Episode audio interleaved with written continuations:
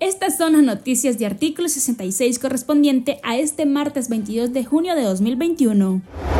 El periodista Carlos Fernando Chamorro, director de los medios de comunicación confidencial y esta semana, informó que decidió salir de Nicaragua junto a su esposa Desire Elizondo para resguardar su libertad, luego que el régimen de Daniel Ortega incrementara el acoso policial en su contra. La noche del lunes 21 de junio, la policía de Daniel Ortega continuó con sus redadas nocturnas contra opositores y periodistas, y en esta ocasión arremetieron nuevamente contra Chamorro. Oficiales irrumpieron en la vivienda del reconocido periodista pero ni él ni su esposa se encontraron en el inmueble. Sin embargo, el hostigamiento se mantuvo hasta el día de hoy, confirmó Chamorro. Escuchemos las declaraciones del periodista Carlos Fernando Chamorro.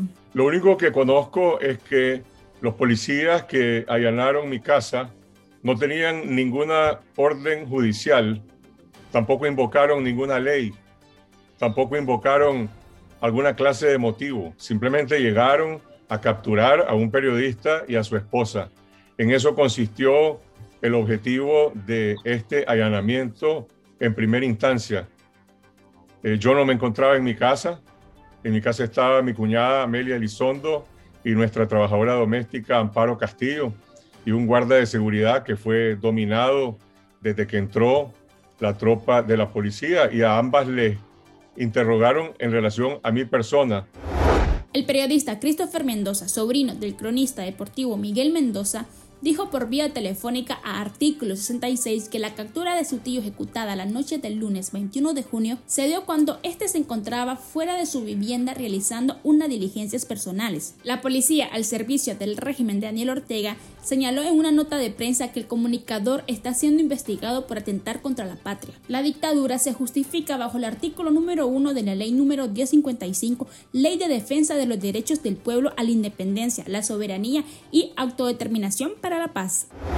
Mientras tanto, el canciller orteguista Denis Moncada uno de los funcionarios más leales a Daniel Ortega, trató de negar durante una entrevista virtual con la cadena televisiva Telesur que los cinco precandidatos presidenciales y los 15 opositores más detenidos en las últimas semanas sean presos políticos y los acusó de traidores a la patria, por supuestamente recibir dinero del extranjero para desestabilizar al gobierno sandinista, al tiempo que señaló a Estados Unidos de trabajar un golpe de Estado camuflado.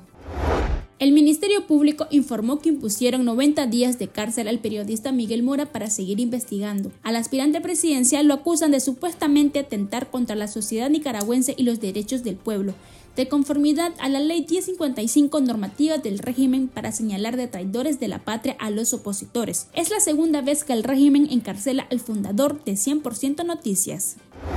Por otra parte, la alta comisionada de los derechos humanos de las Naciones Unidas, Michelle Bachelet, presentó un informe actualizado sobre la situación de Nicaragua ante el Consejo de Derechos Humanos del organismo, en el que destaca un preocupante y acelerado deterioro. 59 países firmaron una declaración conjunta en la que condenan la violación de los derechos humanos en Nicaragua e instan al régimen de Daniel Ortega a garantizar elecciones justas y liberar a los aspirantes presidenciales detenidos de manera arbitraria en las últimas semanas Escuchemos lo que dijo Bachelet. Esta crisis no solo no presenta avisos de ser superada, sino que se ha agudizado de manera alarmante.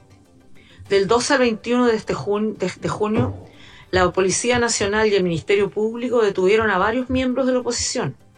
Cinco personas que habían hecho pública su intención de presentarse como candidatas presidenciales, otras cinco lideresas y tres líderes políticos y dos dirigentes gremiales.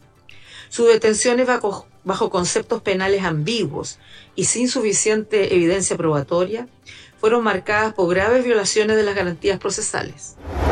El Comité de Relaciones Exteriores del Senado de Estados Unidos aprobó la ley Renacer. Los integrantes del comité dieron el sí a la iniciativa de ley de reforzamiento de la adherencia de Nicaragua a las condiciones para la reforma electoral, con la que el gobierno de Joe Biden pretende ejercer mayor presión contra funcionarios y familiares del régimen Ortega Murillo. Esta ley propone nuevas iniciativas para controlar, informar y luchar contra la corrupción del gobierno y de la familia del presidente de Nicaragua, Daniel Ortega así como las violaciones de derechos humanos cometidas por las fuerzas de seguridad del país.